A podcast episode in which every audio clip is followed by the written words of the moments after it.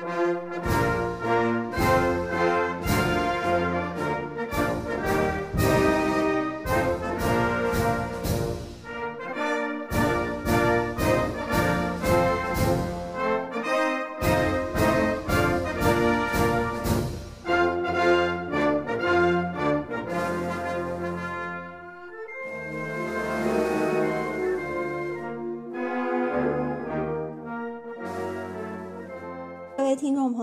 好，欢迎大家来到一叶知秋。今天这期节目呢，我们想跟大家一起来分享一下，呃，法国队内讧。嗯，因为法国队这个法国国家队呢，是一个比较特殊的国家队吧。他们每次基本上在每次大赛之前呢，都会在队内发生这样那样的一些事情。然后，嗯，今天这期节目呢，就让我们来跟大家一起探讨一下他们为什么会发生这样的事情，呃，发生这件事情的原因，还有就是这些这。呃，内讧事件对他们自己的成绩有一些什么样的影响？呃，今天这期节目我们邀请到了两位老师，嗯，现在先请两位老师来跟我们大家打个招呼吧。Hello，大家好，我是小格，第一次来录一叶知秋，非常高兴。大家好，我是哈哈，又见面了。嗯，我们一起来欢迎两位老师。我们之前呢，就是每次都有一些小小的跟就是交流环节，然后今天呢，我们就因为这个内讧的这个次数也比较多，然后，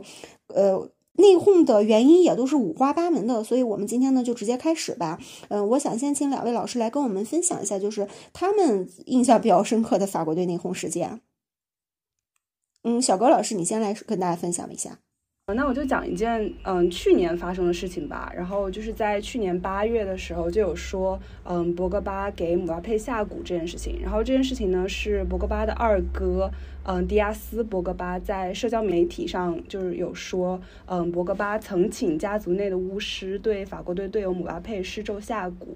这件事情呢其实就是博格巴的二哥，我们可以叫他博格七吧。他就是发了一条视频，然后就是说。嗯，在视频里就提到说他的弟弟保罗·博格巴是一个坏人什么之类的，最后还提到说他要报一个嗯与法国队巨星姆巴佩有关的瓜。然后他后来有说这件事情，他嗯他原话是这么说的：基里安，现在你明白了吧？我对你没有意见，我说的话都是为了你好，一切都是真的，也是被证明了的。嗯，对你施咒下蛊也是众所周知的。对于我这个弟弟，我感到很抱歉。他是一个深陷巫术的所谓穆斯林，一个在你身边的伪君子、叛徒，这绝对不是什么好事。嗯，当然了，他他发这个他也不一定是真的，因为在之前博格巴就有报警，就是有说自己被持枪抢劫了一千三百万万欧，然后他有发现自己的哥哥也参加了这次嗯团伙作案，所以他觉得。嗯，他哥发这个视频可能就相当于是一个勒索性质的吧，然后他也有进行报警，然后嗯，他也否认了说自己对姆巴佩下蛊这件事情，然后姆巴佩也有在被采访的时候问到这件事，嗯，姆巴佩的回应是他选择相信他的队友，嗯，博格巴没有这么做，然后这就是这件事情。嗯，好的，谢谢小葛老师的分享。就是博格巴他下蛊这个事情，当时我也有听说。然后，而且那段时间的时候，因为他下蛊嘛，然后网上就有好多玩他这个，就是嗯，就是玩这个梗的，然后也特别多。我个人是倾向于，就是老师刚才就是自己猜想的这一点，就是说可能是他哥哥就是可能有点勒索这种事情，嗯。但是我问一个老师，你们两个人相信就是下蛊这个事情真的能成功吗？那怎么可能？无稽之谈。对啊，我也觉得，就是比如说我在这边就干点什么什么事儿，然后那边就是真的能对那个真人有什么影响吗？我觉得不太可能吧。嗯，但是可能有一些什么。嗯，宗教信仰，他们可能还是真挺信这些的。哦，对对对，也对也对，他们刚才他哥也说了，他是一个穆斯林嘛，可能就是他们可能有自己的公，就是信仰吧，可能可能他们也相信这些吧，因为我经常有看到他们的那个啥，就是说这个给这个做一点什么，那个给那个做一点什么，这个样子的。我感觉是。多少有点离谱吧，都到这个份上了，主要也是没有什么太大的必要吧。你你博格巴他可是一个很骄傲的人，你觉得他会用这种手段说去怎么样去得到自己想要的那种利益吗？我感觉他不会。对，而且他跟姆巴佩的话，他们在国家队，如果说他没有受伤的话，我觉我就是国国。国家队肯定会招他呀。然后，而且他们两个人位置也不冲突，就是说他给姆巴佩下蛊的话，对他的嗯好处。也没有，就是说可以收获到巨大利益这方面吧。对呀，他们俩第一，他们俱乐部不是同一个俱乐部，对，国家队也不在一起，而且国哦不是国家队不在一起，是国家队的位置也不重复嘛，就不是说是我是他的替补，然后他有个什么事儿，然后我可以直接去上去打那个啥打首发这个样子。对，所以我感觉这个是还是他的二哥爆出来的嘛，我感觉是家里的利益分配不均吧，在我的对对角度，我也感觉。对对，我也觉得是这个。对，而且博格巴这个人也特别有意思。然后博格巴这一趴呢，就留到我们下次再讲那个呃法国队的技战术和法围绕法国队讲一些问题，就是抛开内讧的时候去看法国队的时候，下次再跟大家分享吧。然后那个啥，请哈老师来跟我们分享一下他的那个嗯这个印象比较深的内讧现象。我印象最深刻的还是南非世界杯那次集体罢训事件吧。就这件事之后，说法国队的内讧才说被全世界。界人民知道，或者是说让高卢雄鸡遭到全世界人民的嘲笑。那次是那场的时候，法国队他本来是呃，他是零比二输给了墨西哥，呃，并且零比零战平了十人的乌拉圭以后，在那场两场比赛以后，法国队的出线希望就已经嗯非常渺茫了。然后在法国队。踢墨西哥的中场休息的时候，更衣室里面，呃，阿内尔卡对当时的法国队的大将和那个法国队的主教练多梅内克互相责骂，成为法国队内讧事件的导火索。但是当时是没有多久以后，没有多久以后就出现了一条消息，说是。晚上，法国队足协的副主席勒格拉正式宣布开除阿内尔卡。于是，在六月二十日的时候，阿内尔卡他在接受法兰西晚报采访时称，和多梅内克他只是激烈的争争论，并没有使用所报道的侮辱性言辞。而到了六月二十号晚上晚上的时候，呃，由法国队的领队。呃，路易斯瓦伦丁向新闻媒体正式宣告法国队球员集体罢训，同时自己辞职的消息。啊，还有主教练多梅内克代替球员宣读了罢训声明。罢训的主要原因就是反对足协不征求任何人的意见，开除了阿内尔卡，表达了对法国足球高层的不满。六月二十一日凌晨的时候，法国足协就球员罢训事件公开道歉，称开除阿内尔卡是队长埃弗拉参与的情况下做出的决定，并表示在法国队结束世界杯比赛以后，将立即成立足协委员会处理罢训行为。直到六月二十一日十七点左右，经过调解，法国队才恢复训练。这次罢训事件之后，六月二十二日的比赛，法国队一比二输给东道主，呃，三场小组赛没有赢一场，法国队尴尬的南非世界杯之旅画上句号，并且在罢训事件之后，七月二日，由布兰科宣布接替法国队的主教练，嗯，多梅内卡的。呃，位置成为法国队新任的主教练，而这次罢训的事件就是让大家把把法国队内讧的问题摆在了全世界人民的面前，也就是从此开始，就是法国队这个内讧的形象啊，就是在大家的心里已经挥之不去。嗯，谢谢老师的分享。老就是那个哈哈老师刚才有提到那个多梅内克嘛，然后老师提到多梅内克的时候，我就想起来多梅内克他是一个会看星盘的主教练。嗯，对，是的，对，我对我个人觉得，就是他们这一次，呃，罢训也和他这个有关，因为当时就是在阿森纳踢球表现很好的皮雷，他曾经就是说他他。在采访的时候，他很气愤的表示说：“哎，那本来那个多梅内克他是要招我的，也都说的很好，我们两个关系也很好，但是临到了国家队，他没有征召我。然后 据说就是因为多梅内克看星盘觉得他不合适，没有招他。他是不是天蝎座呀？多多梅内克说天蝎座跟他不合。总之，有可能，总之多梅内克就是这样，就是本来那南非的时候，他们的其实能够说，比如有皮雷呀、特雷泽盖呀，当时本泽马和本阿尔法其实也都可以上的，还有就这些，他其实能够组成一个强力的队伍，但是在多梅内克的呃教练体系下，也很嗯像皮雷这种就没有被选入啊，本泽马和本阿尔法也都没有被选入，而像其他的，就比如说阿内尔卡，阿内尔卡在事后采访时候。说他跟多梅内克之前没有矛盾，仅仅只是因为那一场比赛，仅仅因为只是因为这一件事情之后，他和阿内尔卡就不再说话了。呃，我觉得就是可能就是因为他的这种作风吧，导致他和队员离心了，才会出现这样一个让世人啼笑皆非的一个罢训事件。对，老师刚才也有分享到阿内尔卡，然后老师分享到阿内尔卡的时候，我就想起来，就是当时他们。阿内尔卡，他和里贝里他们两个人，因为他们两个人当时都是在锋线上嘛。然后里贝里他就，我就我记得当时就是里贝里他经常抱怨说他什么时候都找不到阿内尔卡，然后就说传说过就是他们这个传球呀，这个嗯这样的事情有。对，阿内尔卡其实也不只是里贝里，我们现在其实已经很少听到阿内尔卡的名字了，因为他在每一个俱乐部都和别人相处的不是很好，他性格非常的狂傲而且强硬。嗯嗯，对对对。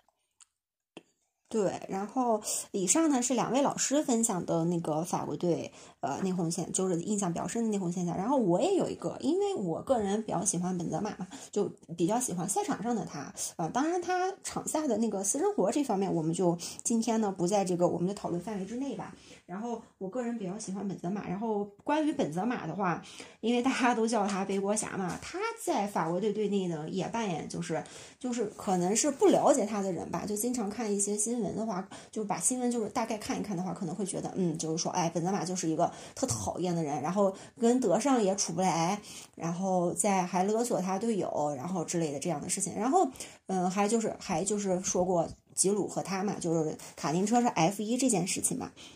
嗯，他本泽马呢，他是在那个法国队队内呢，一共是有三件事情。第一个事情呢，就是说他敲诈勒索他的队友；第二个就是他说德尚种族歧视；第三个事情就是说卡丁车和说他和吉鲁嘛，卡丁车和 F 一。然后我们先来说一下那个啥吧，我先跟大家分享一下，就是本泽马说德尚这个种族歧视的事情吧。嗯，就是当年的时候。本泽马他在马卡报上有一段采访，记者问他说：“你觉得，呃，你觉得德尚就是没有征召你是因为种族歧视吗？”本泽马的回答说是：“不，我不这么认为。但主教练在选人方面确实需要承受一些来自政治方面的压力。法国过去两届大选，那些极端主义者的党派都得到了巨大的支持。显然，德尚可能迫于压力选择向他们屈服。”这段话呢就被马卡报曲解为。呃，德尚向法国种族主义者屈服，然后当时呢，就马卡报直接就是用这一个标题，就相当于我们说现在说标题党吧，然后来吸引流量的。后来呢，法国媒体，呃，就是对这个标题呢进行了那个过分的解读，就是说本泽马在指责德尚向种族主义者低头，这个事情呢就越炒越大，戳到了法国反种族主义者的嗯。痛处吧，然后他们就在攻击本泽马嘛，然后本泽马就一直在受到那个法国媒体和激进政客的一些攻击，还有一些死亡威胁。而德尚呢，他也就是受受到了反种族主义者的死亡威胁和恐吓。呃，这次采访过后呢，本泽马和德尚就再也没有就是因为这个种族歧视有过任何的交流。本泽马呢，曾经在一次采访中表示呢，他说：“我从来没有说过德尚是种族歧视，我希望我们之间能够有一场谈话，哪怕只有两分钟，告诉我他到底是怎么想的。”就这件事情。我觉得就是后面能够发酵的越来越大，就是导致因为德尚他被那个啥嘛，法国的那个反种族主义、反种族歧视主义者，就是在他们家门口就是又写标语又喝油漆，对他自己的就是家里人的生活呢也造成了很大的就是困扰吧。还有就是本泽马也是，本泽马至今就是还在被那个呃法国的一些极端政客吧，就一直在攻击，特别是前两天就是在这个巴以问题上面也是，嗯，这个事情呢就今天就不多说了。嗯，我觉得这个就是在就是他说德尚是种族主义歧视者这方面的话呢，还是就是因为那个无良媒体吧，就报道，因为他自己说的原话不是这么个意思，嗯，就是被曲解了，再加上就是后面又被嗯过分的放大，然后就导致了这样的一个行为。所以说这件事情呢，本身就是和本泽马的问题不是特别大，我个人是这么认为的。嗯，还有一个就是本泽马和吉鲁的 F 一卡丁车事件，在二零一六年三月的时候呢，嗯，吉鲁说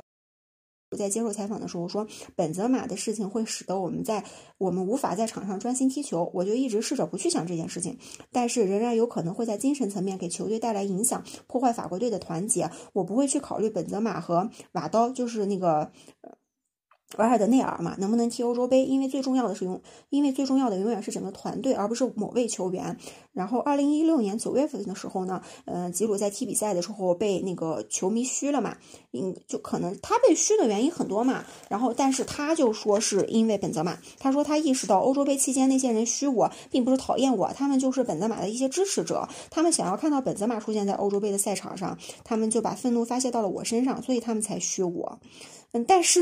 但是就是，嗯，就是事实是怎么样的不太清楚。但是我本人吧，我本人是觉得倾向于就是法，嗯，本泽马自己在国家队的话，他是没有特别多就是国家队球迷的。因为第一呢，他在国家队时间并不长嘛，就是他又被征召，然后又被退回，说永不征召，然后后来又退出国家队，就他这样的事情三起三落也挺多的。我个人是这样子倾向于，但是吉鲁我感觉他就是有一点点甩锅吧。还有就然后。这件事情呢，就一直到了二零二零年的三月份，然后本泽马在一次直播的时候呢，嗯，就是看到就是大家说他跟吉鲁嘛，就一直在比较他们两个人嘛，因为他们两个人在国家队队内的位置是重合的。然后他表示说，二人没有可比性，我们不能把他的原话是，我们不能把 F 一和卡丁车混为一谈。我对他很友好，但显然我是 F 一。如果你拿我和大罗相比，那么他就是 F 一，我就是卡丁车，这是事实。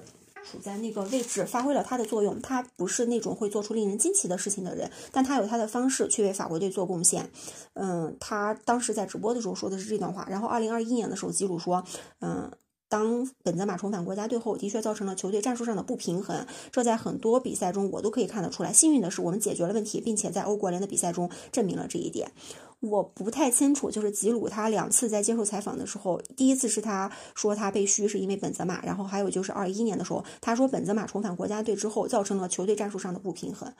我不太清楚他说这个话的原因，因为怎么说？我因为我对吉鲁这个人也不是说特别的，就是对他的个人个性呀，或者说他踢球的生涯有特别多的了解。首先在 F 一和卡丁车的这个事情上，我感我倾向于就是本泽马他是没有就是带着一点点，他应该就是带一点玩笑性质在说的，因为他说了，他说如果你拿我和大罗相比，那么他就是 F 一，我就是卡丁车。就众所周知嘛，他偶像是大罗和那个齐达内嘛。他这样比的话，就是说，嗯，他跟大罗比的话，那比不了嘛。他的意思就是说，吉鲁跟他也比不了。但是如果单看俱乐部成绩的话，就是因为法国国家队的成绩的话，因为好多次比赛本泽马个人都没有参与嘛，国家队的荣誉肯定也算不了他头上。但是单看俱乐部成绩的话，那本泽马又拿金球嘛，然后还有就是欧冠嘛，还有呃在西甲皇马的成绩的话，那他肯定是比吉鲁更那个啥。可能他自己就是倾向于他是比吉鲁。用我们那个克呃克罗斯的话来说的话，可能他自己就是倾向于他比基鲁是高一档的球员吧，我觉得他是这个意思。而且我觉得吉鲁这两次的采访，我不知道为什么，就是每次可能就是吉鲁的个人形象吧，然后再加上他的个人性格问题比较好。他在每次的这种就是内讧事件上当中，除了就是呃那个就是姆巴佩，就是他说姆巴佩不传球这一点，然后嗯上面其他的事情上他好像都没有出现。但是我感觉他这两次的发言也很炸裂呀，就一次他说那个啥他自己被嘘是因为本泽马，还有一次就是说本泽马重返国家队后球队上面战术不平衡，嗯。我觉得他他说这个话，我也不知道怎么评价他吧。啊，这就是他和那个啥，他说 F 就是这这就是本泽马另外一件事情，就是 F 一和卡丁车。然后呃，如果去就是如果各位听众朋友们有什么就是就是对这方面比较就是对吉鲁或者是这个比较了解的话，可以也可以跟我们那个互动留言，然后跟我们分享一下。嗯。然后还有就是他最著名的一件事情嘛，就是说他敲诈勒索瓦尔布埃纳。嗯，其实这件事情怎么说呢？嗯，我先跟大家介绍一下这件事情吧。就是二零一四年的时候，瓦尔布埃纳呢，他请他的手机，请他的朋友安格帮他把他的，因为他换了一台新手机嘛，他请他的朋友帮他把他的那个手机资料导入一下。然后安格在导入的过程中呢，就发现了一些那个呃一些视频，然后。安格呢，他自己发现了，他还邀请了那个泽纳蒂一起看。然后二零一五年的时候呢，他们又把这个视频给那个给当时的那个球员西塞看。然后西塞看完之后，就是可能他跟他经纪人说了吧，他经纪人知道之后呢，他经纪人就把这件事情，就是他们看了就是瓦尔布埃纳这件事视频的事情，告诉了瓦尔布埃纳本人。然后他们这个事情，然后瓦尔布埃纳就知道这个事情，然后他就提告了嘛。然后他们这个事件当中呢，那个啥，呃，泽纳蒂呢，他是一个做奢侈品生意的人，所以他算是本泽马的朋友。泽纳蒂把。他看过视频这件事情呢，告诉了本泽马。本泽马之后，本泽马知道之后呢，他就去跟那个啥瓦尔布埃纳说了。他的意思就是说，让他给那个，让他给泽，就他当做一个中间人吧。他让那个啥瓦瓦刀给那个泽拉蒂十五万欧，然后接受他的条件，然后就他就把这段视频给删了嘛，因为他们那边肯定是备份了嘛。他就说把这段视频给删了，然后。警方呢就说是因为他并没有说是谁让他看的这段视频，他只是说他看到这段视频了，然后警方就认定说他们是合伙敲诈勒索瓦尔布埃纳。当时他们有一段就是本泽马和呃瓦尔布埃纳在克莱枫丹的一段谈话，然后瓦尔布埃纳问他的，他把这件事告诉瓦尔布埃纳，瓦尔布埃纳问他说你看到我的纹身吗？然后本泽马说那你觉得我在骗你吗？他说有个家伙来找我说了你录像带的这件事情，他跟我说了袋子中你在做什么细节，呃这个事情有点可怕。然后法官呢他就觉得说。本泽马没有告诉瓦刀说，我认识那个就是有你袋子的这个人，他没有说，然后他只是说，他说我朋友能帮你摆平这件事情。然后他们当时有录音嘛，然后本泽马在录音当中当中说，就是瓦刀并没有把他说的这段这这件事情当回事儿。然后法官就觉得说，嗯，就是本泽马这是认罪了，就是认罪，他是在勒索瓦刀。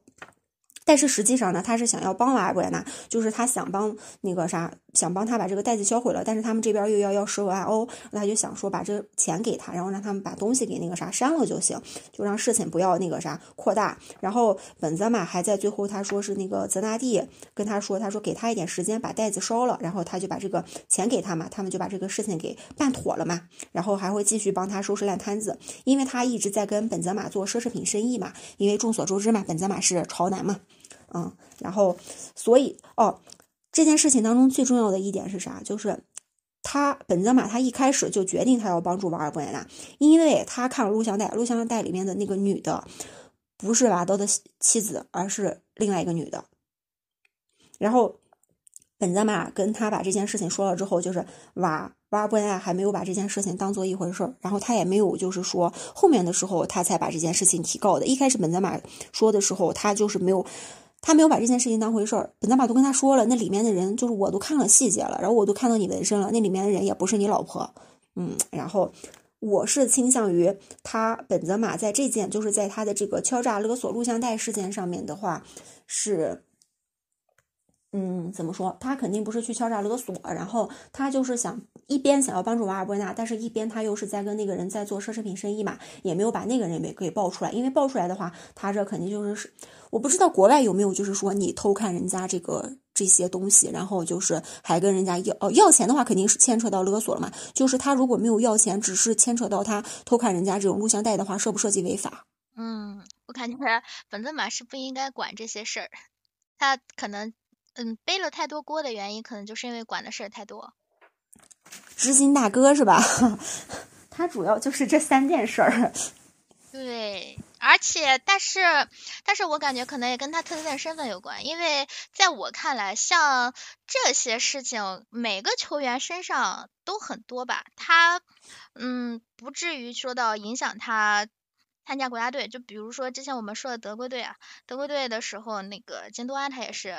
嗯，不是也也也因为什么种族土耳其的问题，也遭到了一些德国球迷的反对嘛。但本泽马他显然因为他的场外的这些事情，嗯，直接影响到了他能否进入国家队这一件事情。我感觉还是我还是挺好奇的，为什么会有这种情况？本泽马他自身可能就是，我感觉哦，他在就是我我当然嘛，他当然跟我隔太多了，隔。太远了，隔太深了，我也不知道他具体是一个什么样的人。但是自我感觉，他就在录像带这件事情上面的话，他就是类似于充当一个你也认识我，呃，我也认识你，然后我也认识他。那好吧，这件事情是这样一个事情，你也不是这个视频的传播者，我的就是我去帮你把这事儿平了。我倾向于他是做了一个就是这样一个角色。嗯，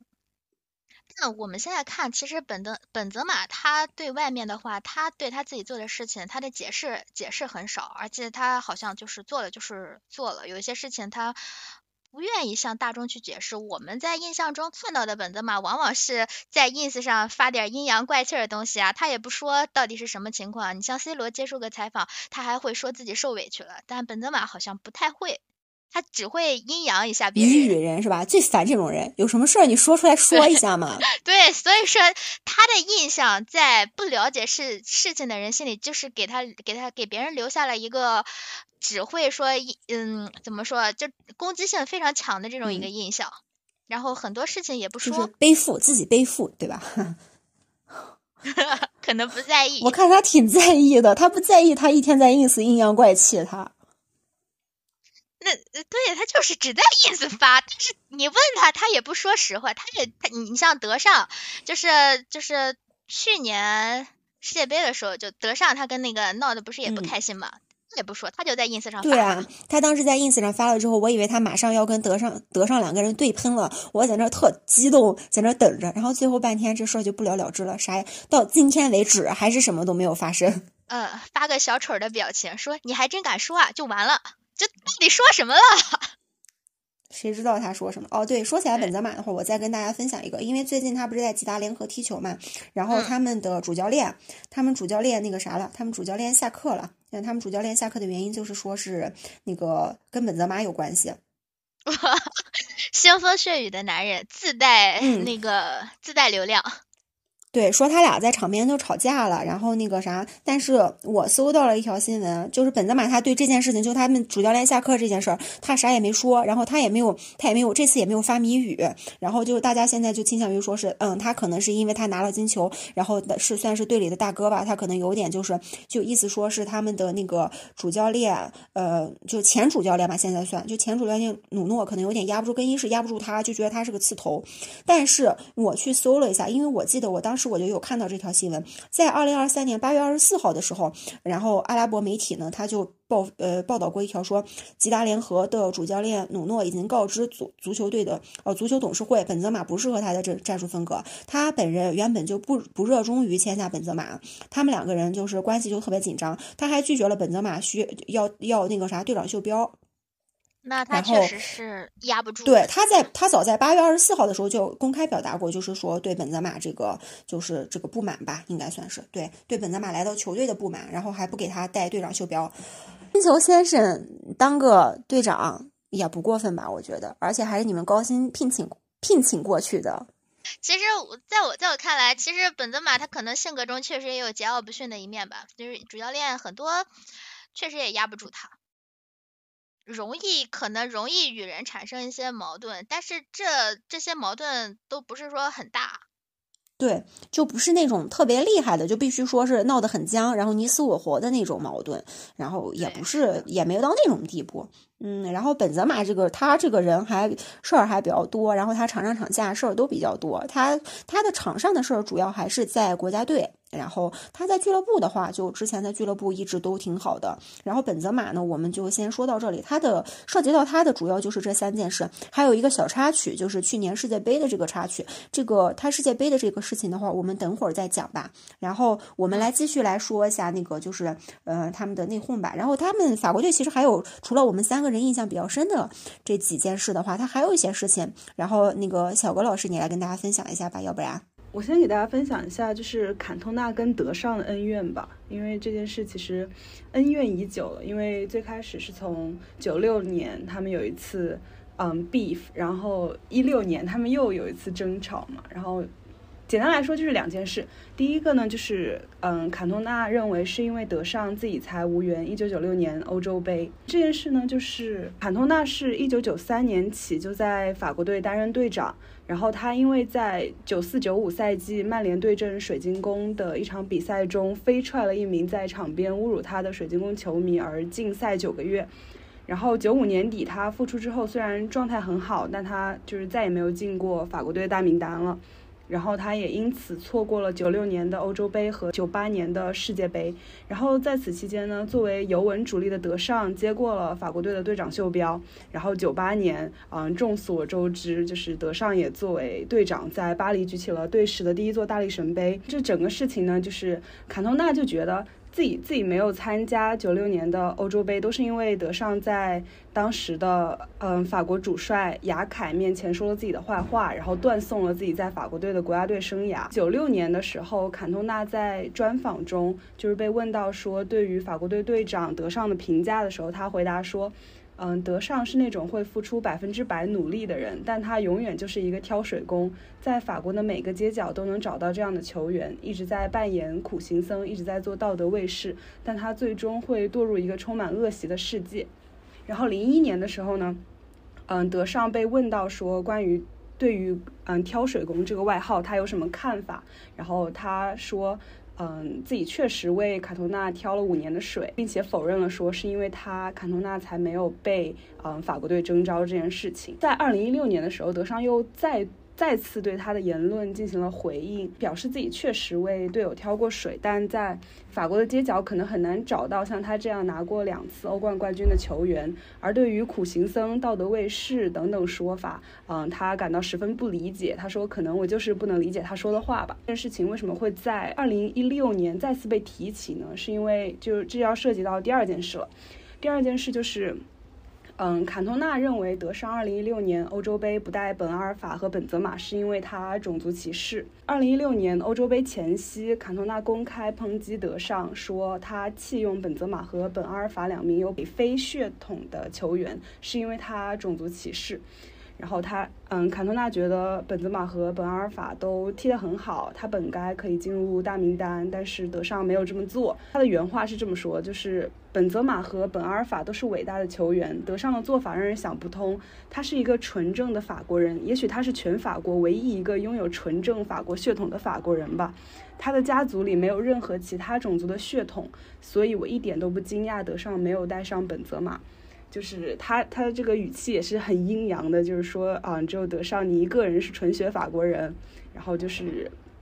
以讽刺说他嗯种族歧视嘛。然后他也有提到说，本泽马和本阿尔法都在法国现阶段表现最好的球员之列，但他们却不能踢欧洲杯。他们都是北非的后裔，这很难不让人引起遐想。然后在德尚在听到这些言论之后呢，就是首先他是否认了自己种族歧视了，然后后面他又表示说要告坎通纳，他以诽谤罪起诉了前队友坎通纳嘛，但是他这个起诉最后被巴黎法院裁定为无效了，嗯，这就是他们俩的一些恩怨吧。嗯，对。然后我看到这边的资料上面还有显示，就是说坎通纳他有说他说是那个嗯。法国总理曼纽瓦曼纽尔瓦尔斯呼吁不要入选本泽马进国家队，德尚立刻就响应了。他就说，他还说德尚是一个木偶。然后我我看到这一点，我就有想起来，就是最近哦，不是最近吧，就是马克龙的一些事情，我就觉得啊，法国国家队真的就是对那个啥，就是法国国家队真的是受总统制，也不能说制约吧，就总统真的好关注国家队哦。嗯。因为在法国这个特殊的国家，我们后面应该也会讲到，就是他的法国足球队，法国足球其实就是法国现在社会的一个镜像，镜像的反应。嗯，对。然后那个啥，那哈哈老师呢，就是有没有那个啥分享的？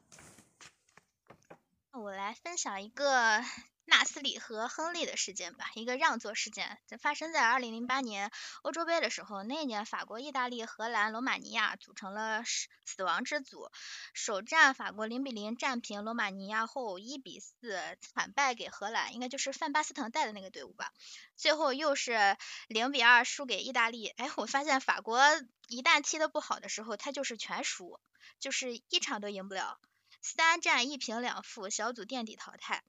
嗯，然后在这次欧洲杯训练的一期间，有一次结束之后，纳斯里先上了大巴，但坐了亨利的座位。亨利跟他说这是自己的位置，让他换个地方坐。但纳斯里说这座位上有没有贴你的名字？我干什么要换？亨利就说自己进入法国队以来，十二年来一直坐到这个位置，认为这个座位能给自己带来好运。然后纳斯里就换了个位置。其实。这个事情。他们两个倒是没有多大的问题，包括纳斯里在多年后的采访中也说，他说他跟亨利没有什么争吵，亨利的人非常的好，但是是同队友的亨利的搭档加拉很不爽纳斯里，他觉得纳斯里的行为不可饶恕，就觉得他非常不尊重前辈。纳斯里在后来的采访中也说，不管场内和场外，他跟加拉都不会打招呼。而加拉他后来也写了一本自传，就呃在自传里他就回应说，加拉对纳斯里说：“你怎么跟我说话的？你以为你是谁？你才二十岁，我根本不是你的朋友。”纳斯里就说：“谁说不是你？我也从来没想过跟你做朋友。”然后在二零一零年的北伦敦德比的时候，纳斯里也已经拒绝和转会的热刺的加拉握手。就纳斯里也是一个。非常刺头的一个人物，发现法国队的内讧可能也跟他们这些刺头特别多有关系。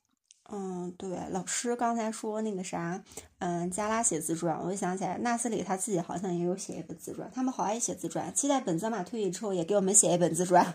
我想看一下他一天在那儿 在那个 ins 上面给我们阴阳一些什么事情，你讲出来，讲出来我们听一下嘛，真是。对，呃，说到纳斯里，其实还有一些小小八卦特别好玩。就当时纳斯里就是因为这种狂傲的性格嘛，就就是他放话就是说，如果让我踢替补，我是不可能踢替补的，就大概这个意思。德尚后来就没有征召他，德尚在一四年世巴西世界杯的时候没有带纳斯里，纳斯里当时的女朋友直接在 ins 上狂骂德尚啊，就就是好像是唯一一个就是骂的这么狠、这么直接、这么明目张胆的。之后就是纳斯里就直接就退出国家队，就再也没参加过了。感觉法国队经常发生这样的事情，谁谁就突然之间因为什么事儿然后退出国家队，再也不参加了，谁谁永不征召，就这样。他们的事儿真真的是，对，是的，所以其实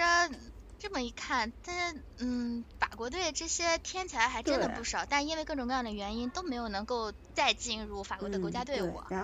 可能我觉得也有可能就是因为天才太多，然后大家都太厉害了，然后少带一个也没有什么所谓吧，就是这种感觉。纳斯里当时还被称为后齐达内时代最好的后纳斯里是那个齐达内的接班人。老师说纳斯里，我就想到我之前看过一个丁老师，就是德布劳内，他采访啊，他接受采访就是说纳斯里嘛，他就说纳斯里多么多么好，然后他个人非常崇拜纳斯里，就这样，嗯。对，他在纳斯里在二零一零年的时候以九百九十五分力压法国各国脚，荣获了法国的足球先生，就被视为齐达内的接班人嘛。我就知道丁丁特别喜欢他，嗯，然后嗯那个啥，还有一个就是他在那个二零，还有一个就是二零二一年欧洲杯的时候的有点，欧洲杯的时候法国队也发生了一些事情，然后那个嗯我们请那个啥小高老师来跟我们分享一下，就是二一年欧洲杯上面的一些事情吧，法国队的。对，因为其实二一年欧洲杯的成绩大家也都大家也都知道嘛，就是小组第一出线，但是就一开始就输了，十六郎了就。所以二一年欧洲杯发生的一些事情，其实也还是挺有代表性的，就是可以看出内讧确实对他们的成绩有挺大影响的。然后先来讲一个，就是嗯，吉鲁抱怨姆巴佩不给他传球的的这个事儿，就是吉鲁他是直接嗯对媒体说自己跑出了位置，但没有人给自己传球。然后姆巴佩后面在新闻发布会上有回应这件事情，然后他的回应就是说，吉鲁没有直接跟自己说过，然后他选择了直接在媒体面前说，他认为更衣室的事情应该直接在更衣室内部解决。然后他还有提到说，嗯，吉鲁是前锋，我也是前锋。然后我觉得从这点可以看出，就是他们在球权上可能还是有一些矛盾和争议的。然后在同一场采访中，嗯，姆巴姆巴佩也有提到，就是说。嗯，本泽马是那种会回回撤四十米拿球的球员，但是吉鲁就只会在禁区等待最后一传这样。嗯，对，老师分享这个，就是我也有想到，因为那场姆巴佩的那个新闻发布会我有看，我觉得他那场新闻发布会表现的特别好，因为就是记者嘛提问都比较犀利，然后他回应的都特别好，我特别喜欢他这个回应，就是说，就是说吉鲁没有自己来跟他说这件事情，就我觉得两个人如果是有问题的话，两个人应该先沟通一下，他没有去沟通嘛，他就直接就是去跟记者说这件事情，而且他不是说了嘛，更衣室的事情就应该在更衣室解决，我觉得这在这个这个采访还有就针对这件事情的。解决上面，我觉得姆巴佩做的更好。嗯，对。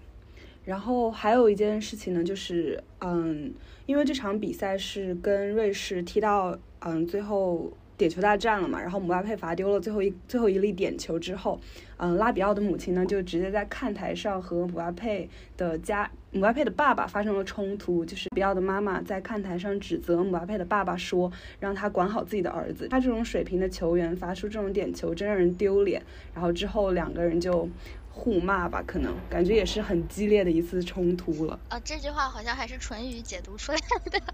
啊，对。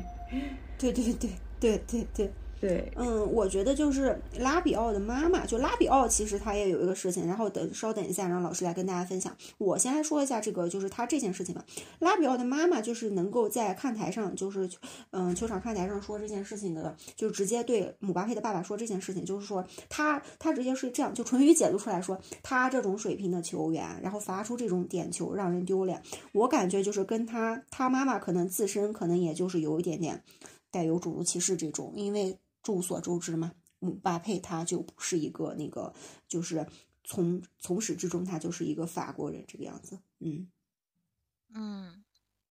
我觉得其实我不太理解拉比奥妈妈，我感觉可能像小豆老师说的一样，他就是当当成绩好的时候，这些种族主义的想法可能会被压下去，而当成绩不好的时候，他就会成为一个借口。嗯，对，特别是就是因为那粒点球姆巴佩罚丢了之后，然后姆巴佩有提过说他想退出法国国家队嘛，因为在法国遭到了严重的种族歧视。对，而且我觉得他拉比奥妈妈在看台上直接开始说，就对法国对姆巴佩他爸说这话的时候，他已经带有一点优越感了。对，因为拉比奥是纯法，你儿子。对你儿子发出这样的球，就言下之意就是说是都是姆巴佩害的，就他害的，就是嗯，对，就有点就已经有点优越感在了，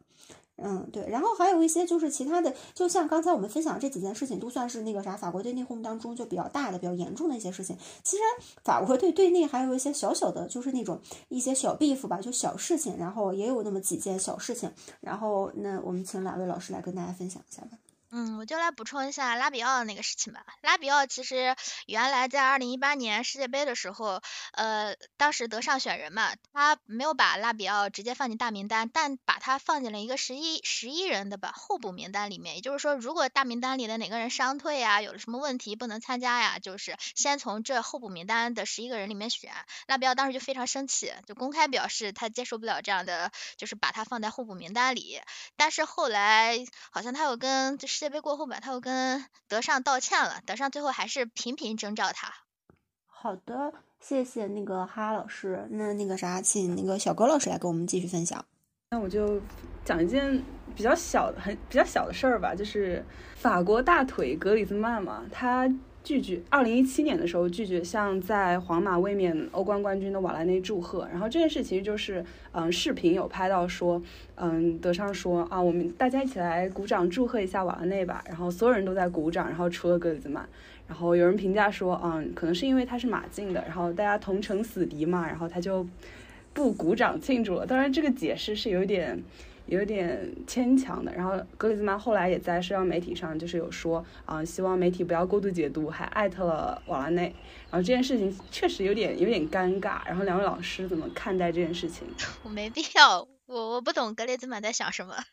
我不懂，你们还是国家队的队友啊！你本泽马得金球你都鼓掌了，你何必？可能本泽马得金球是在呃比较靠后了，一七年的格里兹曼还比较小，还是个熊孩子的阶段吧。对，我也觉得这件事情有点奇怪，因为我感觉他们法国队队内肯定是有自己的小团体的，因为就是嗯，我也来分享一个事情吧，就这就这个他可能就是称不上是那个啥，就是他们的内讧事情吧，是我就是刚才老师在分享，就是说起来格雷兹曼没有鼓掌这件事情，嗯，我要分。分享的就是那个，呃，去年十二月二十一日的时候呢，本泽马呢，他把他的那个 ins 关注清了一波。他清了一波关注之后，他只留下了法国国家队的球员，只有姆巴佩、卡瓦文加，然后马库斯图拉姆，还有瓦拉内，然后这四个人没有被本泽马取关。其他曾经关注过所有的，就是他所关注的那个其他所有的法国球员、国家队球员都被他取关了。他留下这四个人之后，然后后来又他他可能是。不小心把那个琼阿梅尼也给取关了，然后他后来发现了之后，就把琼阿梅尼又给关注回来了。所以就是他在那个他的 ins 的一百二十四个关注上面，只关注了五个法国国家队的队友，就由此也可以看得出来，他可能就是跟这五个人关系比较好吧。他跟卡马文加，然后是嗯，卡马文加和楚阿梅尼都是他的那个俱乐部队友嘛。然后瓦拉内的话，之前是俱乐部队友，可能他们关系也比较好。然后俱乐部之外呢，就只有姆巴佩和那个呃马库斯图拉姆，就小图拉姆。然后他们就是法国队队内的话，可能是也是有一些就是抱团呀这种小团体行为吧。哦，去年世界杯的时候，本泽马不是没有能回来嘛？据据说格里兹曼和那个和洛里就挺高兴的，因为本泽马他也是作为一个年纪比较大、成绩比较好的，如果他回来的话，可能会影响他们的队长袖标。不懂不懂一点儿，我不懂洛里在那儿高兴，就是那个啥，人家回不来，他高兴什么？洛里，你说好你的门儿呀！真不知道。格雷兹曼的话，你说我我还可以理解吧，就是可能会因为资历影响到什么法国国家队队长袖标这个，对，因为哦，说起来队长袖标，我突然想起来一件事，两位老师，你们记得记不记得？就是姆巴佩现在是带了队长袖标，然后格雷兹曼因为队长袖标这个事情，他也有过一些就是公开表达过一些他自己的怎么怎么说，算不满。我看法国人就是人才太多了，是吧？人才济济。都容易发生这样的事情啊！说回来，你就洛里吧。说说回来，洛里就是当时南非世界杯的时候，洛里也在队里嘛，他也是门将。然后当时他好像是就是和阿内尔卡和那个呃，他们不是说联系非常紧密的。包括当天多梅内克他还在跟洛里说说，希望我我们的队中不会有罢训的，结果就出现了罢训。对我感觉他们这个就是国家队队内肯定就是也是拥有一些小团体的，对。小团对，而且就是抱团比较严重。然后，那我就来让大家来分享一下，就是法国国家队内讧，就是他们不是逢大赛必内讧嘛？他们内讧之下的一些，就是他们最近几年在杯赛，就是嗯世界杯和欧洲杯当中取得了一些成绩吧。然后跟大家先分享一下他们成绩。一九九八年法国世界杯的时候呢，他们是拿了冠军。然后。嗯，二零零二年韩日世界杯的时候，他们是小组赛未出现，但是韩日世界杯嘛，然后也因为一些，就虽然说小组赛未出现，然后也是我估计。因为零二年的韩日世界杯我没有看，就是我个人觉得可能也是有一些其他原因在的，就是嗯，然后零六年德国世界杯的时候呢，他们是最终是呃获得了亚军，然后是在点球的时候才落败的。然后二零一零年南非世界杯也是小组赛就出局了，小组赛嗯南非南非世界杯也比较特殊，因为刚才老师有分享嘛，就是南非世界杯算是他们第一次就是把内讧这个事情闹到台面上来，还发生了就是罢赛事件也是比较严重，然后。下来就到了二零一四年巴西世界杯，巴西世界杯的时候嘛，他们在八强的时候。嗯，就被淘汰了，然后嗯，被德国队淘汰了。嗯，德国队也是当届的那个呃冠军。然后二零一零年俄罗斯世界杯的时候，大家都知道他们是获得了冠军，然后决赛最最后四比二战胜了克罗地亚，嗯，拿到了冠军。然后在去年的卡塔尔世界杯上呢，他们是点球最后输给了阿根廷，然后获得了亚军。还有就是他们的欧洲杯的成绩，欧洲杯一九九六年欧洲杯的时候是获得了四强，两千年嗯欧洲杯呢获得了冠军。二零零四年欧洲杯是八强，二零零八年的欧洲杯呢是小组未出线，二零一二年嗯欧洲杯是八强，二零一六年欧洲杯是亚军，二零二一年欧洲杯呢是嗯他们从那个呃死亡之组之后出现之后呢是。呃，最后因为点球大战呢，输给了瑞士队，然后就获得了十六强。嗯，这是他们就是近些年来的一些就是战绩吧。就我们可以就是嗯，可以看得出来，他们的成绩其实是非常好的。就是对比其他就是球队来说的话，我觉得他们战绩，他们这个成绩已经算是很好的成绩了。对他们的成绩，我们可以看，其实法国队一直都不缺人才，哪怕当年是就是小组赛淘汰的南非世界杯，他那个时候其实像本泽马、本阿尔法都没捞到能够进球队，像皮雷谁的都没能进去，纳斯利谁的，对吧？他其实不缺人才，我们可以看的，我觉得就是他只要内讧比较少的时候，他的成绩都很好。他但凡内讧比较多的时候，他他的成绩就会受到很大的影响。就比如当时我们都觉得，呃，二一年的欧洲杯的时候，呃，法国队就是冠军种子，结果被瑞士点球大战淘汰。就那个时候，嗯，法国队也是一个星光熠熠的一个情况。但是很明显，那个时候的德尚还没有没有确立他的一个谁为阵容核心。我我感觉就是到去年的世界杯，法国队又获得了成功嘛，嗯。到去年的时候，你就可以很明显的看到，德尚压不住的人，他就确实就不再带了，不再带了之后，确定了以姆巴佩为主为绝对核心的一个阵容，这样的情况下也是能踢的。而到二而二一年的时候，他也是没有一份清晰的主力名单，但没有清晰的主力名单，我感觉和德国的那个原因他并不像并不一样。法国队是每个人都太强了，每个人都太强了，你你就不知道应该放谁。这种情况下，每个人都想要获得更多的球权，就比如说我们说。本泽马二二零就是去年他并没有能够在淘汰赛的时候回来嘛。其实你本泽马回来，我觉得也未必就很好，因为他在场上他和吉鲁撞位置，他和格列兹曼和姆巴佩抢球权，这种情况下其实前场的球权他就已经非常的稀碎了。我觉得法国队的内讧还是非常的影响他们的成绩的，因为在我看来，像嗯你说像一零年南非世界杯小组赛一战未胜。嗯，那个，并且直接出局的这种情况，如果他们不内讧的话，他们是绝对不会这样的，起码也得有个八强吧。对，因为他们一零年那届，然后带的球员的话，都是一些就像老师刚才说的星光熠熠吧。他们感觉法国国家队从一开始，然后一直到目前为止的话，其实一直都不缺人才。像各个位置上的话，就像刚才老师说的这个锋线位置上的话，你看，就是他们。现在全世界，然后每个俱乐部都多缺大中锋呀。然后像他们这种全世界能排得上号的大中锋，他们他们队里面直接就有两个人，而且还会因为撞位置打替补，就是产生一些问题。然后像球权呀这些的话，所以就是他们不缺人才。还有法国队，他们那个他们的青训克莱芬丹青训学院嘛，也非常的有效。对，对。嗯，我很喜欢他们的青训，他们的青训就是呃计划也比较清晰，然后就是每个位置上面基本上都有那个啥。像他们这两年，你看法国队的话，在各个俱乐部的话，人也比较，就是在各个呃五大联赛俱乐部的话，法国队球员也比较多，然后基本上都是嗯主力位置。嗯嗯，其实我们现在细细的盘一下法。大家都说法国队是这两年才走向复兴的，他其实不是，只是这两年内讧的没有那么明显了。他他，你像他是零二年小组赛淘汰，但零六年他就拿了个亚军，而且包括其实零六年他是可以争冠的，如果不是齐达内被马特拉齐当时激怒了，领了一个红牌下去，他们完全有实力争冠。然后，然后一零年紧接着又小组赛淘汰了，所以说你看这是一个他。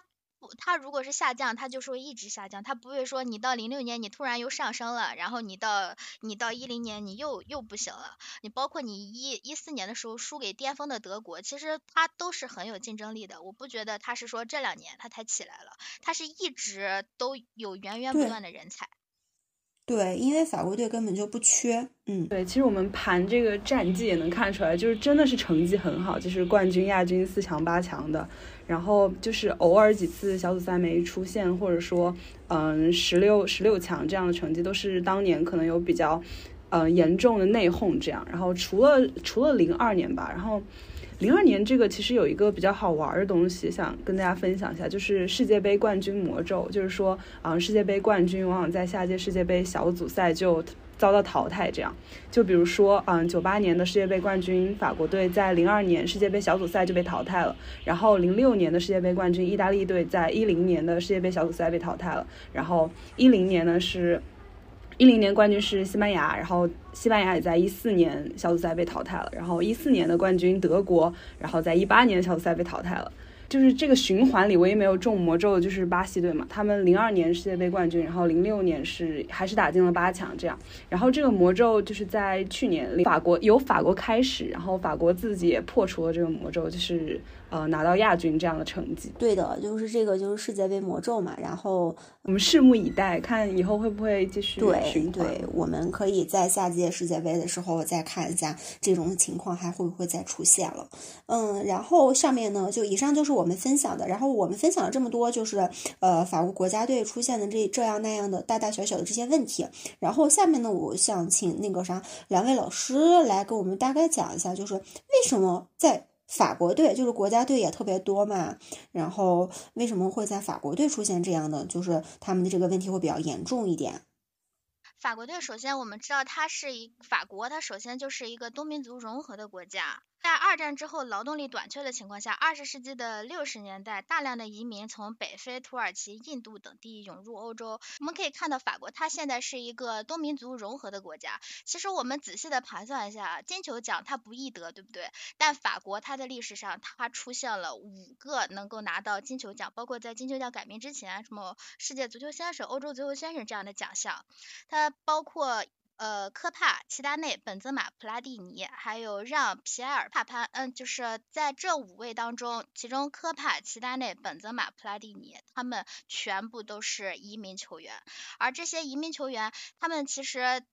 在法国队能够受到的礼遇，包括像我们都所知所知道的海布里国王的亨利，他们其实呃都没有在自己的俱乐部所受到的礼遇多。包括在那个亨利，他曾经他就因为是黑人移民的后代而饱受歧视。前西班牙国家队主帅阿拉贡内斯就曾辱骂亨利为臭黑鬼，而法国的足球迷曾经模仿猴子叫来羞辱他。亨利试图用双手捂紧双耳隔绝那些侮辱和嘲笑，但是这些声音依然刻骨铭心。亨利就说过，他说你可以被原谅，但我永远不会忘却。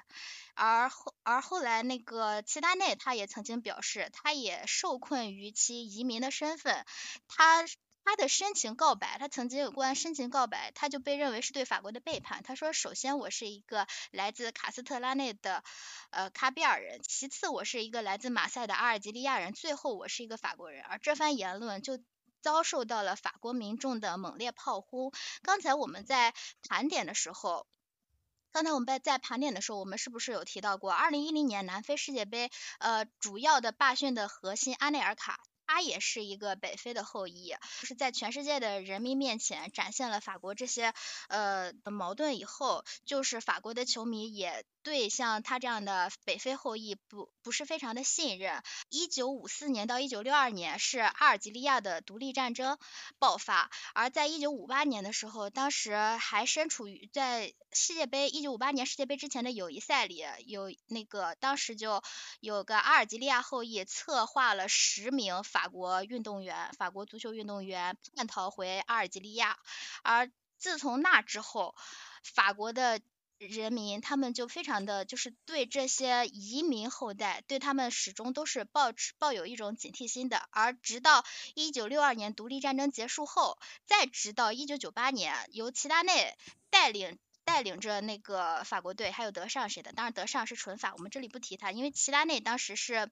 呃评为了呃最佳嘛。然后齐达内带领着法国队拿到了那个一九九八年世界杯的冠军之后，在一九九八年，法国政府他才出面承认，他说阿尔及利亚这场战争是一场呃脱离了法国对法国控制的一场独立的战争。我感觉这是向老牌帝国主义最后的骄傲吧。而当时在九八年之后，我们国家包括世界报，包括呃嗯很多其他的嗯报纸，他们都就是去都。疯狂的赞美，说他们是蓝衣军团，称写他们的标题是黑人、白人和阿拉伯人。世界报赞美这是国家统一性与多样性的象征。而当而后来欧洲杯又拿到冠军之后，齐达内又被评为了最佳球员。但是这种胜利其实它只是一种怎么说繁花似锦的一种假象吧。因因为就在这是在法国经济才。嗯，上升的时期，而在经济在比较落下降的时期，就是二十世纪七八十年代以后，法国队的法国的经济国民增长水平放缓，并且大家也都知道，九七年的时候，九七年九八年那时候有有一次金金融危机，当时法国的一些。就是反犹主义，或者是法国一些纯正的本土的球那个人民，他们就对这些外来的移民感到不满。呃，二零零零年的时候，法国曾经做过一项民意调查，结果调查的结果是有百分之三十六的法国人民认为球队里外国人实在是太多了。虽然他们是法国籍，但在法国人民的心里，他们仍然是外国人。而在二零零一年的时候，法国队在巴黎和阿尔及利亚踢了一场友谊赛，但这场友谊赛并没有能够踢到结束，一开场就是满场的嘘声，并且在后来受到了骚乱，然后就就这样没有踢完。所以我们可以看到，在这个经济下降的时候，呃，这些移民球员他们的身份认同感在国家队里又不复存在了，而。在与此同时，二零零二年，那个法国极端右翼的领导人庞乐，他进入了总统大选的选举投票阶段。庞乐他就是一个说，他说他的选举是为了拯救法国人的法国。对他就是，嗯，他的女儿小庞勒后来也和马克龙在二零一七年的时候进入了总统大选的最后，那个他的女儿当时也发表了言论说，我都不愿意看到，就是我都不好意思去看我们国家队这些面孔，就是当时他就表示了，就是法国队的外来。球员太多了，其实在我来看，这就是为什么法国队往往他总是会涉嫌就是到种族歧视、种族主义这个问题上面，而引发起强烈的内讧。他也许只是一个幌子，他只是他。法国，刚才我们也提到，法国足球它只是法国政治的一个镜像。当法国政治趋于稳定，各民族融合的好的时候，这些移民球员在在球队里面也能获得认同感。而当如果当外界的声音过大，当种族歧视的帽子太多，呃，这些移民球员他们在成长的过程中，或者是他们在踢球的过程中，在国家队受不到礼遇的时候，他们可能。就会心里就是没有再没有认同感，这种情况下他们是很难能够和国家队就是纯法人和移民球员能够和睦相处，这是我认为法国队为什么会出现这种内讧的原因之一吧。对，嗯，谢谢哈哈老师的分享。嗯，对对对，那好，小葛老师你来补充。我补充一下吧，就在这一点。对，因为就是我有发现，就是法国它的法律是禁止政府收集关于民族和种族的数据，也就是说，法国禁止族群人口统计。但是其实我觉得，嗯，这一点它其实没有很没有必要，然后就有点显得有点虚伪，因为法国的种族问题它是存在，而且非常严峻的。就是刚刚哈老师讲的，我们也都有了解到。就是我补充一个，就是。嗯，大家都比较了解的一个运动吧，就是黄背心运动。然后它这个运动其实最开始就是因为关于燃油税嘛，然后它的主张呢就是捍卫福利国家这一点。然后就是这个运动主要是由法国底层社会，嗯的一些民众来发起的。但是它慢慢的就变得不那么纯粹了，它会裹挟一些，比如说嗯反犹主义的思想，然后和一些嗯排外主义，嗯。种族歧视，然后对于有色有色群体的歧视等等这方面，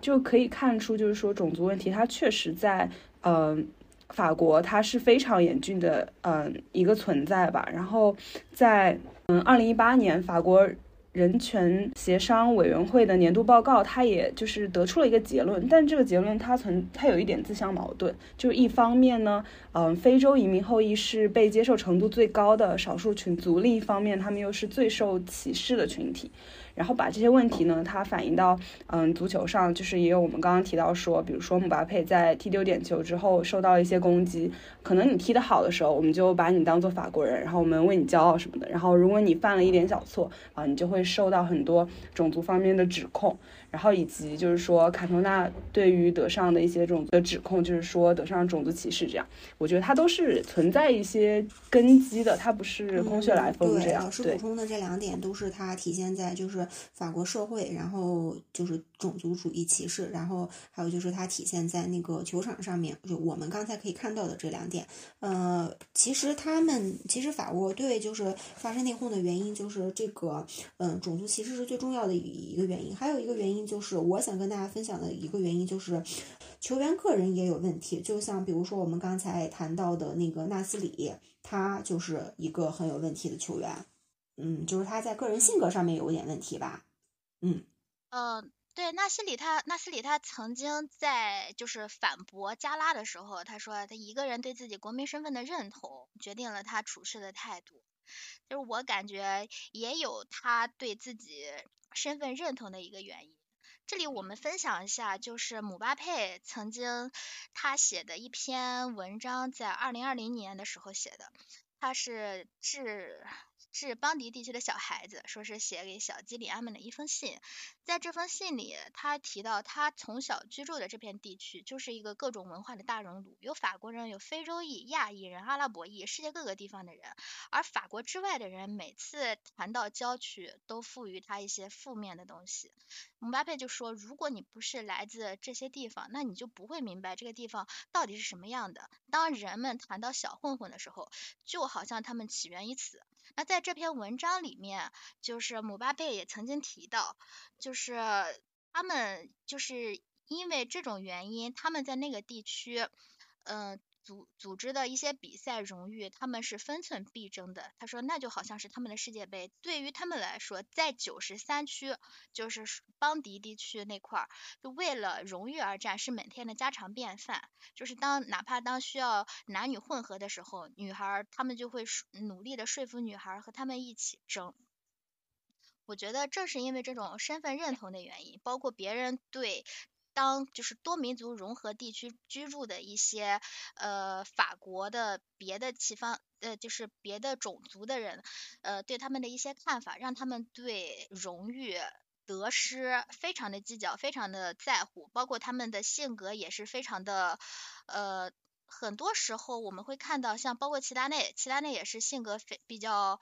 孤独。孤僻，然后他在场上有的时候也出现严重的情绪问题，就比如说当时我们提到二零零六年的时候世界杯决赛红被马特拉齐红牌罚下，有人说是马特拉齐说你姐姐是一个肮脏的婊子，也或者是说有人说他就是一个就是肮脏的外外来裔什么之类的一个小偷之类的，所以说齐达内就没有控制住自己的情绪。我觉得这些运动员的个人原因可能与他们从小受到的一些。种族主义的歧视也不乏有一定的关系。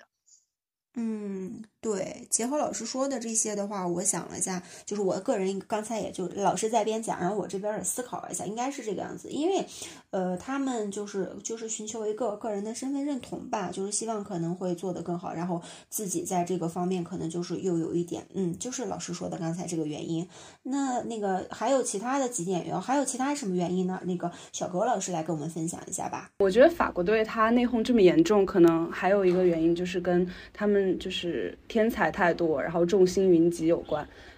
嗯，可是你的就是不管你这个国家里有多少个天才，但是你最后就是只能够带二十六个人去比赛，然后这二十六个人的选择可能就会比较困难，然后你要怎么组合这些很强的球员，然后又是一个问题。然后我觉得就是说一呃开个玩笑吧，就是我觉得这也可以从一方面理解，就是多梅内克他看星座这方面，就是你说大家都那么强，然后要不就找一些别的理由，然后呃带一些随机嗯用运气筛掉一些球员这样，然后。嗯，它众星云集，它可能还涉及到一个问题，就是球权，它也可能会带来很多就是球场上配合方面的一些争论，比如说，嗯，吉鲁跟姆巴佩的争论，然后他们的，嗯，大家都是前锋，然后谁来射这个门的这种这种问题，都会有比较大的影响。嗯，对，小格老师刚才分享的这个就是球，就是法国队众星云集嘛。然后他们每届球每基本上就是从以前到现在，每一届球嗯球队里面基本上都会有就是大名鼎鼎的球星，然后这个样子。嗯，但是就是呃我就是老师分享这一点，我突然之间就想到，他们众星云集，然后就是比较容易发生矛盾的原因，跟主教练我觉得也脱不了干系。嗯，对。嗯，对，就是老师刚才说了嘛，然后分享就多米尼克就说他看星盘这个方面，然后还有就是德尚嘛，因为德尚他现在算是在法国国家队队，嗯，带队时间比较长的一个教练嘛，然后，嗯，关于德尚呢，哎呀，我不知道该怎么评价德尚这个人。其实我觉得德尚可以了，真的可以了，就是我们光看成绩的话，就是也都还挺好，然后大错也。也都没有没有什么很大的问题，我觉得其实还还可以，我觉得他也算能够镇得住一些了。嗯，但是我个人我还是分享一下我个人的观点吧，我总觉得德尚德尚这个人阴恻恻的，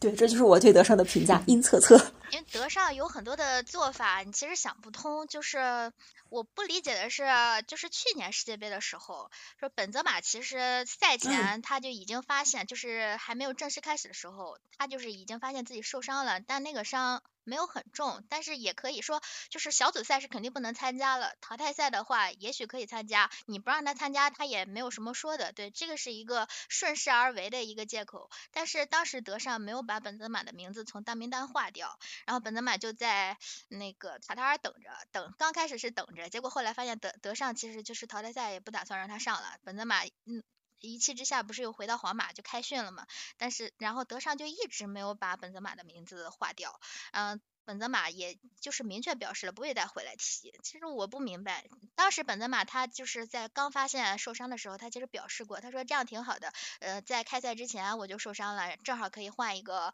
呃健康的人来，我也不用耽，我也不用耽误整个比赛的进程。但德尚一直没有这么做。这一点是我没没有没有理解到的，我不知道德尚为什么要这样。那这个。那这个问题我感觉得德尚以后自己来写本书来回答了，因为这个问题我感觉没有人能理解，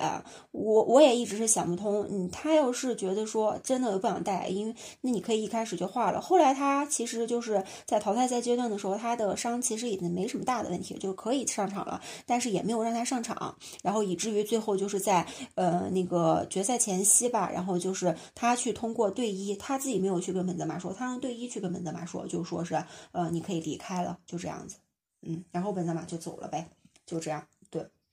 嗯，对，然后这件事情，这件事情后来马克龙他组织，呃，就是法国队的一些传奇巨星们，以前的一些谁，或者是现役的没有能够参加的人去看那个世界杯决赛观战的时候，也邀请了齐达内和本泽马，本泽马和齐达内两个人都没有去，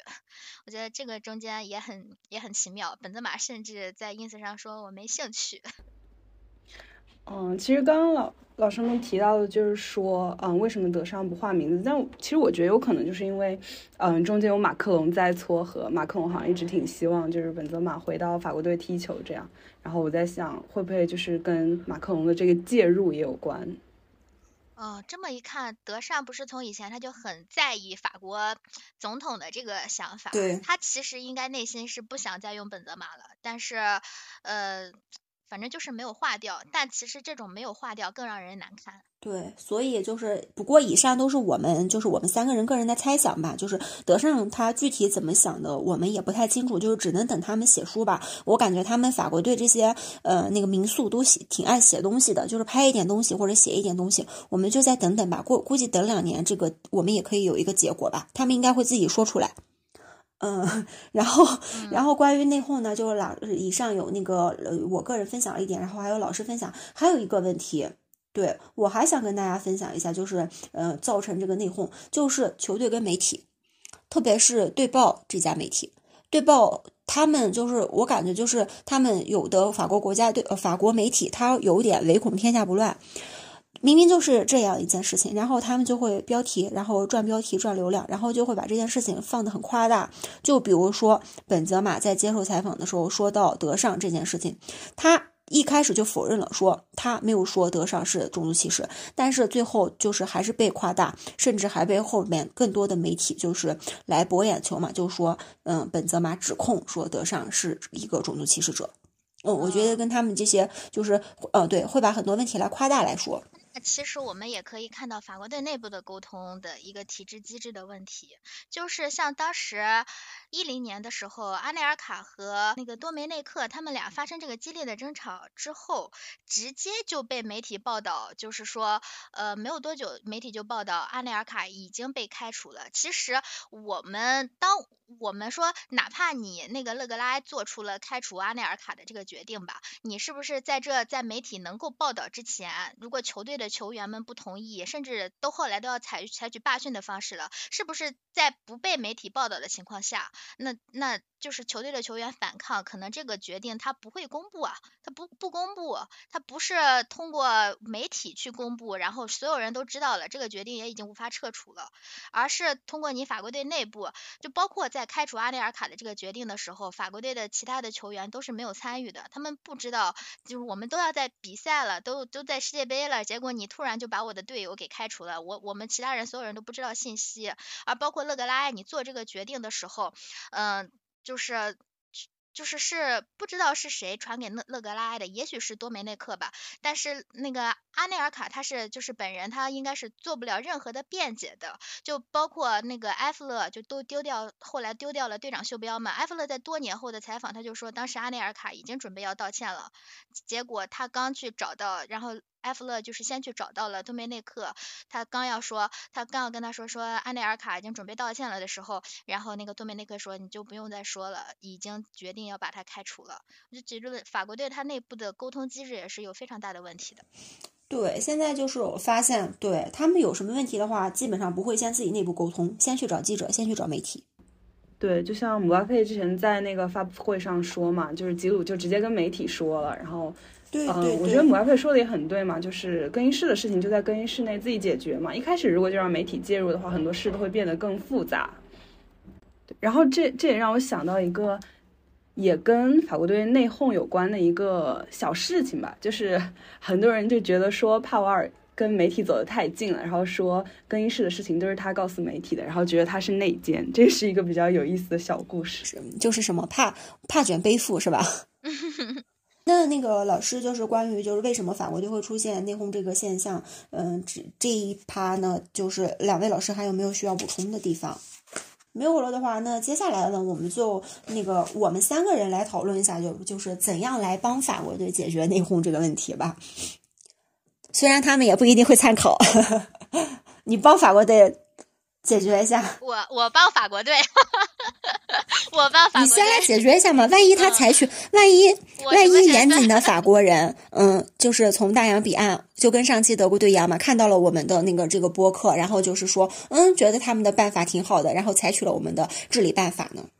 那你其实在我心里想的还是治标先治本吧，对吧？治病你要先治本。法国队他最终能够出现，就是。这样的内讧的原因，他们不团结，他们不团结，就是还是因为他们是一个多民族的一个融合的国家，他们的种族歧视依然存在。啊，我这里提一个，就是一九七零年建的巴黎圣日耳曼俱乐部，直到二零一零年以后，他才颁布了规定，说禁止种族主义者球迷进入场内。而我们也可以肉眼可见的，就是一零年以后，法国队的成绩是越来越好的一个状态。其实我觉得，也可能也有着时间的推移。吧，有着时间的推移，民族多民族的融合已经不像原来那么不密切了，他们越来越紧密，统一性也越来越大，所以说他们的成绩也越来越好。那我们如果就是，而且在我们来看，其实法国队的那些移民球员，他们能够，他们带给法国的就是这样源源不断的人才，包括那四个金球奖的获得者，我觉得。他们能够解决种族歧视问题的话，就是他们的融合更加紧密的话，一定是能够解决他们在国家队不团结的这个问题的。嗯，这是我的想法。嗯，那小高老师你呢？你有什么解决办法？嗯，其实我觉得这个这个问题其实很难说，然后我们就只能说一些比较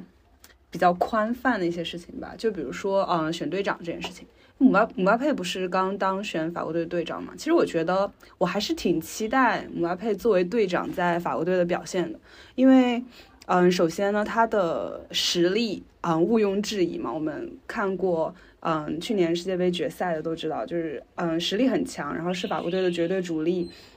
这一点。然后，另外呢，就是他个人有，也我觉得他也有很强的。领袖能力吧，就是他在一些发布会的发言啊什么之类的都，嗯，讲讲话也讲得很好，然后更衣室的一些演讲也都挺不错的。我其实我我还很我还是挺看好姆巴佩作为法国队队长，嗯的这一个身份，然后在未来有怎么样更好的表现的。对，嗯，我我个人的话呢。我能提出的解决办法就是，我希望他们球员之间可以多加沟通。就是有什么问题，就像姆巴佩说的一样，更衣室的问题就在更衣室去解决，嗯，然后比如说你说没有给你传球，那你在赛后可以跟我说，就算是就是我们两个人解决不了，然后我们可以再去找主教练，或者是再去找能解决这个问题的人来帮我们解决，就不要说是我们俩先没有沟通，可能就是一点点小事吧，然后你就放大去，嗯，告诉媒体，然后让媒体再把这件事情无限放大，我觉得这个样子导致就是可能两个人后面也会有点尴尬吧，就是还是就是希望他们能够多沟通吧。嗯。还有对我来说，我我个人觉得，其实主教练的作用还是很大的。其实我们刚才说德尚，他确实有非常多的值得肯定的地方，但我觉得他可能不太理解移民球员的心理困境。他不是说他就是一个种族主义者，而是他。他不是一个从小生活在呃混杂区，从小生活在那种被称为说是负面地方的那种郊区的一个人。他呃他是一个有纯法血统的一个白人，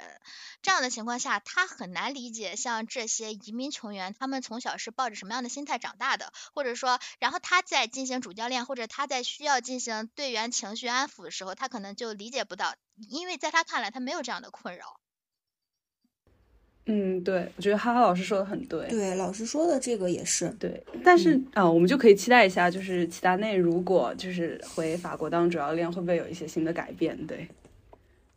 嗯，对。但是你看，嗯，但是，对，怎么说呢？齐达内入主法国队主教练这件事情，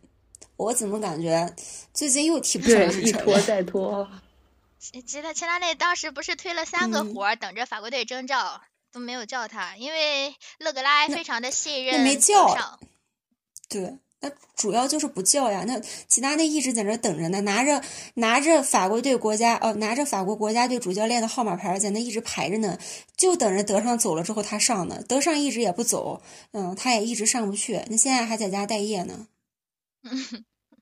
哎，在这里我们可以看，就是当时勒庞他在抨击法国队球员太多所谓的外国人的时候，他就说，呃，很多人他都不会唱法国的国歌《马赛曲》，而我们我现在在姆巴佩写的这篇文章里，他说他当时和对阵澳大利亚的比赛前，他等待上场，他和登贝莱他们俩相视一笑，因为登贝莱也是一个。北非后裔嘛，也是个黑人。他他说他对登贝莱说：“你看，一个来自埃弗勒的男孩和一个来自邦迪的男孩，我们竟然要在世界杯上踢球了。”然后那个登贝莱说：“我发誓，这一切都太不可思议了。”他们走上场以后，感觉到身后六千五百万人支持着他们。然后当时姆巴佩说：“他听到马赛曲，他差点哭了。”其实我们可以看到，从久远的二零零二年，很多法国队的球员他不会唱马赛曲，到现在姆巴佩说听到马赛曲，他差点哭了。我们。其实可以看到多民族的融合，它有阵痛，它也是有一个过程的。嗯，现在来看，我觉得法国队的未来应该是会越来越好的。嗯，对的，我们当然是希望法国队的未来越来越好，希望法国队在明年的欧洲杯上也能够有所斩获吧。嗯。我们每一期都在对国家队，希望他们在明年的欧洲杯上有所斩获。我们昨天，我们我们上周对德国队也是这样说的，希望德国队在欧洲杯上有所斩获。嗯。我们都希望每一个球队越来越好，但冠军只有一个。嗯，希望大家能够踢得越来越好，给我们奉献越来就是特别好的比赛吧。老师刚才说就是姆巴佩的那篇文章的话，那篇文章我之前有看过，就我特别感动，我觉得他写的特别好。然后我觉得，就是如果是跟姆巴佩有相同，呃，就是相同境遇的小孩儿，就是当就是法国这种移民后裔啊，看到这种就姆巴佩写这篇文章的话，肯定会大受鼓舞。因为在去年法国队就是在法国队获得那个卡塔尔世界杯亚军之后嘛，然后有一个街头采访嘛，我就看到好多人就是也特别喜欢姆巴佩，然后好多小孩儿呢就是也以他为梦想，就是曾经那个在墙上贴满 C 罗海报的男孩儿，就是想着我一定要成。成为他，我一定要成为他的男孩。现在也就是也有，也肯定有很多的小孩在墙上贴满了他的海报，说我一定要成为他，我一定要成为他。我觉得这是一个非常感动的事情。对，我觉得巨星的作用，嗯，巴佩在我心里他就是一个足球的超巨吧，因为他身上踢球真的有一种明星的气质，而他的成功就会，嗯，我觉得他的成功会引导人们，嗯。越去忽略这个肤色的差异。比如当年齐达内的成功，齐达内成功已经就是掀起了一个头，而到现在姆巴佩的成功，也是让我们能够看到这种民族融合成为真的团结一体的这种可能性。对，老师说的非常好，我也觉得就是这样。希望姆巴佩能够越来越好，也希望就是呃，对，就是刚才我们说的嘛，就是希望法国队，就是法国队队内也越来越好。就嗯嗯，但在在这里啊，我想说一下，就是我每次看到就是那个想跟老师们分享一下，就是每次基本上法国队国家队比赛的时候，呃，都会有人在评论区或者是弹幕上，然后跟大家说，就是这是什么非洲队，或者说不看他们队徽的话，或者是不看谁和谁比赛的话，肯定以为这。是非洲队在踢比赛，嗯，对，我想跟老师们说一下这个事情。这个事情其实非常无聊的，黄种人就是在，嗯，白人歧视黄种人，黄种人又要去歧视黑人。其实当我们是受害者的时候，我们就不应该再成为加害者了。对，而且我觉得说这些话很无聊。对，就是国内其实很多就会有歧视黑人球员这样的现象，嗯，确实很不堪入目吧？我觉得很没有必要。嗯。其实到这里，我们今天主题已经出来了。其实就是我们作为一个球迷，作为一个观众来说，我们不管是你是什么样的皮肤、什么样的肤色，我们想看到的仅仅只是一场好球而已。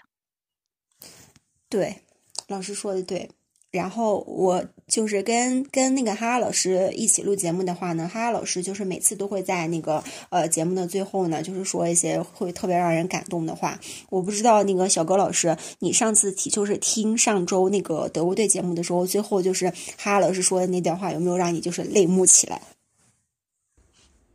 对啊，就是哈哈老师非常会。给给我们的话题上升上升到一个更高的高度。对，老师给我们拔讲的很好。老师给我们拔高度。那今天要不然这样吧，就是这期我们今天这期节目呢，差不多也要接近尾声了。然后我们今天这样，嗯，小高老师你先来，就是先。总结一下这期节目，然后让哈哈老师再来总结。就是在你总结基础上，让哈哈老师来给我们拔一个高度。因为上周的时候是哈哈老师先说的嘛，他说完之后，然后我和文佳老师就是有点呆住，然后立刻就不知道该说什么好了。然后这期这期我们这样，让哈哈老师最后来给我们压轴。然后那个嗯，小高老师你先来总结一下吧，你先来说一下。嗯，好的。其实这期我们聊法兰西内讧嘛，就是我们在。看到一个球队，我觉得最开始就是能看到他的成绩，是法国队的成绩确实非常好，我觉得确实无可挑剔。但是在我们也可以发现，就是在内讧比较严重的时候，成绩都会很差，就是小组都出不了线这种情况。就是我们刚刚也都总结了很多原因，什么比方说运动员个人个人的原因，然后还有一些就是球队的管理问题，比如说跟什么，嗯。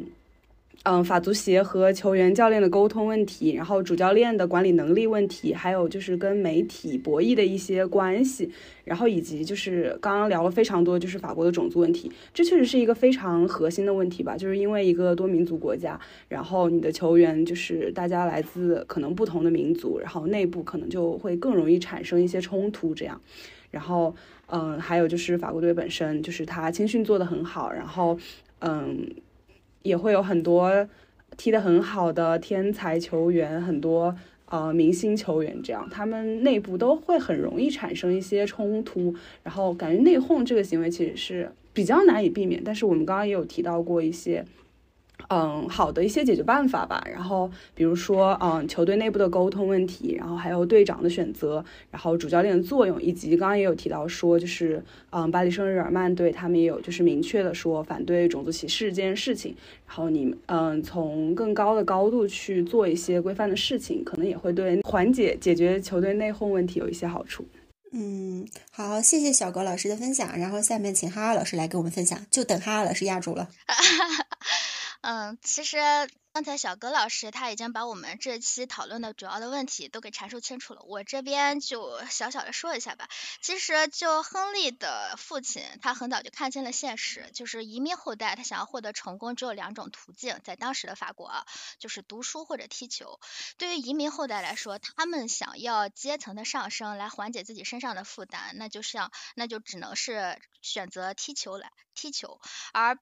而更多的贫穷，它其实已经将向上的这种道路所那个堵死了。所以说，就是像读书的话，这个道路已经对平民来说，它已经没有了。我们知道很多的移民他并不富裕，所以说很多的移民他们会选择踢球、踢球、足球，它就可以让这些移民的小孩子们能够获得成功，能改善家里的。那个生活条件，而法国的青训系统也确实帮助了不少孩子进入到我们的视线里。而移民的问题，它其实不是一朝一夕的，它是几十年来的一个缩影。其实我们现在已经看到法国的整个法国社会的改善，它就像我说的，法国足球是法国社会的一个镜像，它需要几代人的努力。但当我们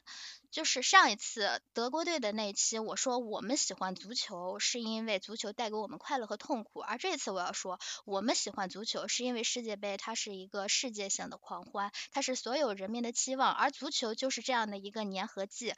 他当我们在球场上在看到他们在努力拼搏的时候，这个时候忽略了阶层的差异，忽略了种族的差异，忽略了肤色的差差异。当他们在同一个赛场上，呃，赛场上去挥洒汗水，而我们所有的观众在球场下或者在电视机前陪着他们一起失落或者欢呼的时候，足球就是我们所有人的一个梦想的实现，不光是他们的，也是我们的。所以说，就像姆巴。佩在文章中的最后所写的那样，他说和他在和他一起举起大力神杯的有许多在偏远郊区的球员，在文化大熔炉中长大的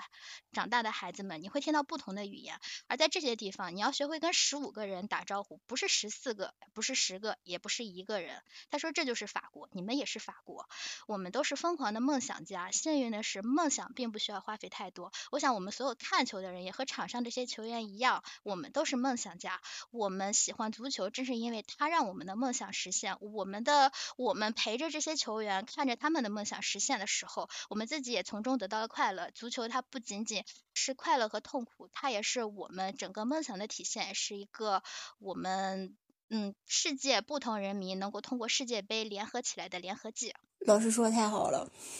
哈老师留到最后说是有原因的，因为。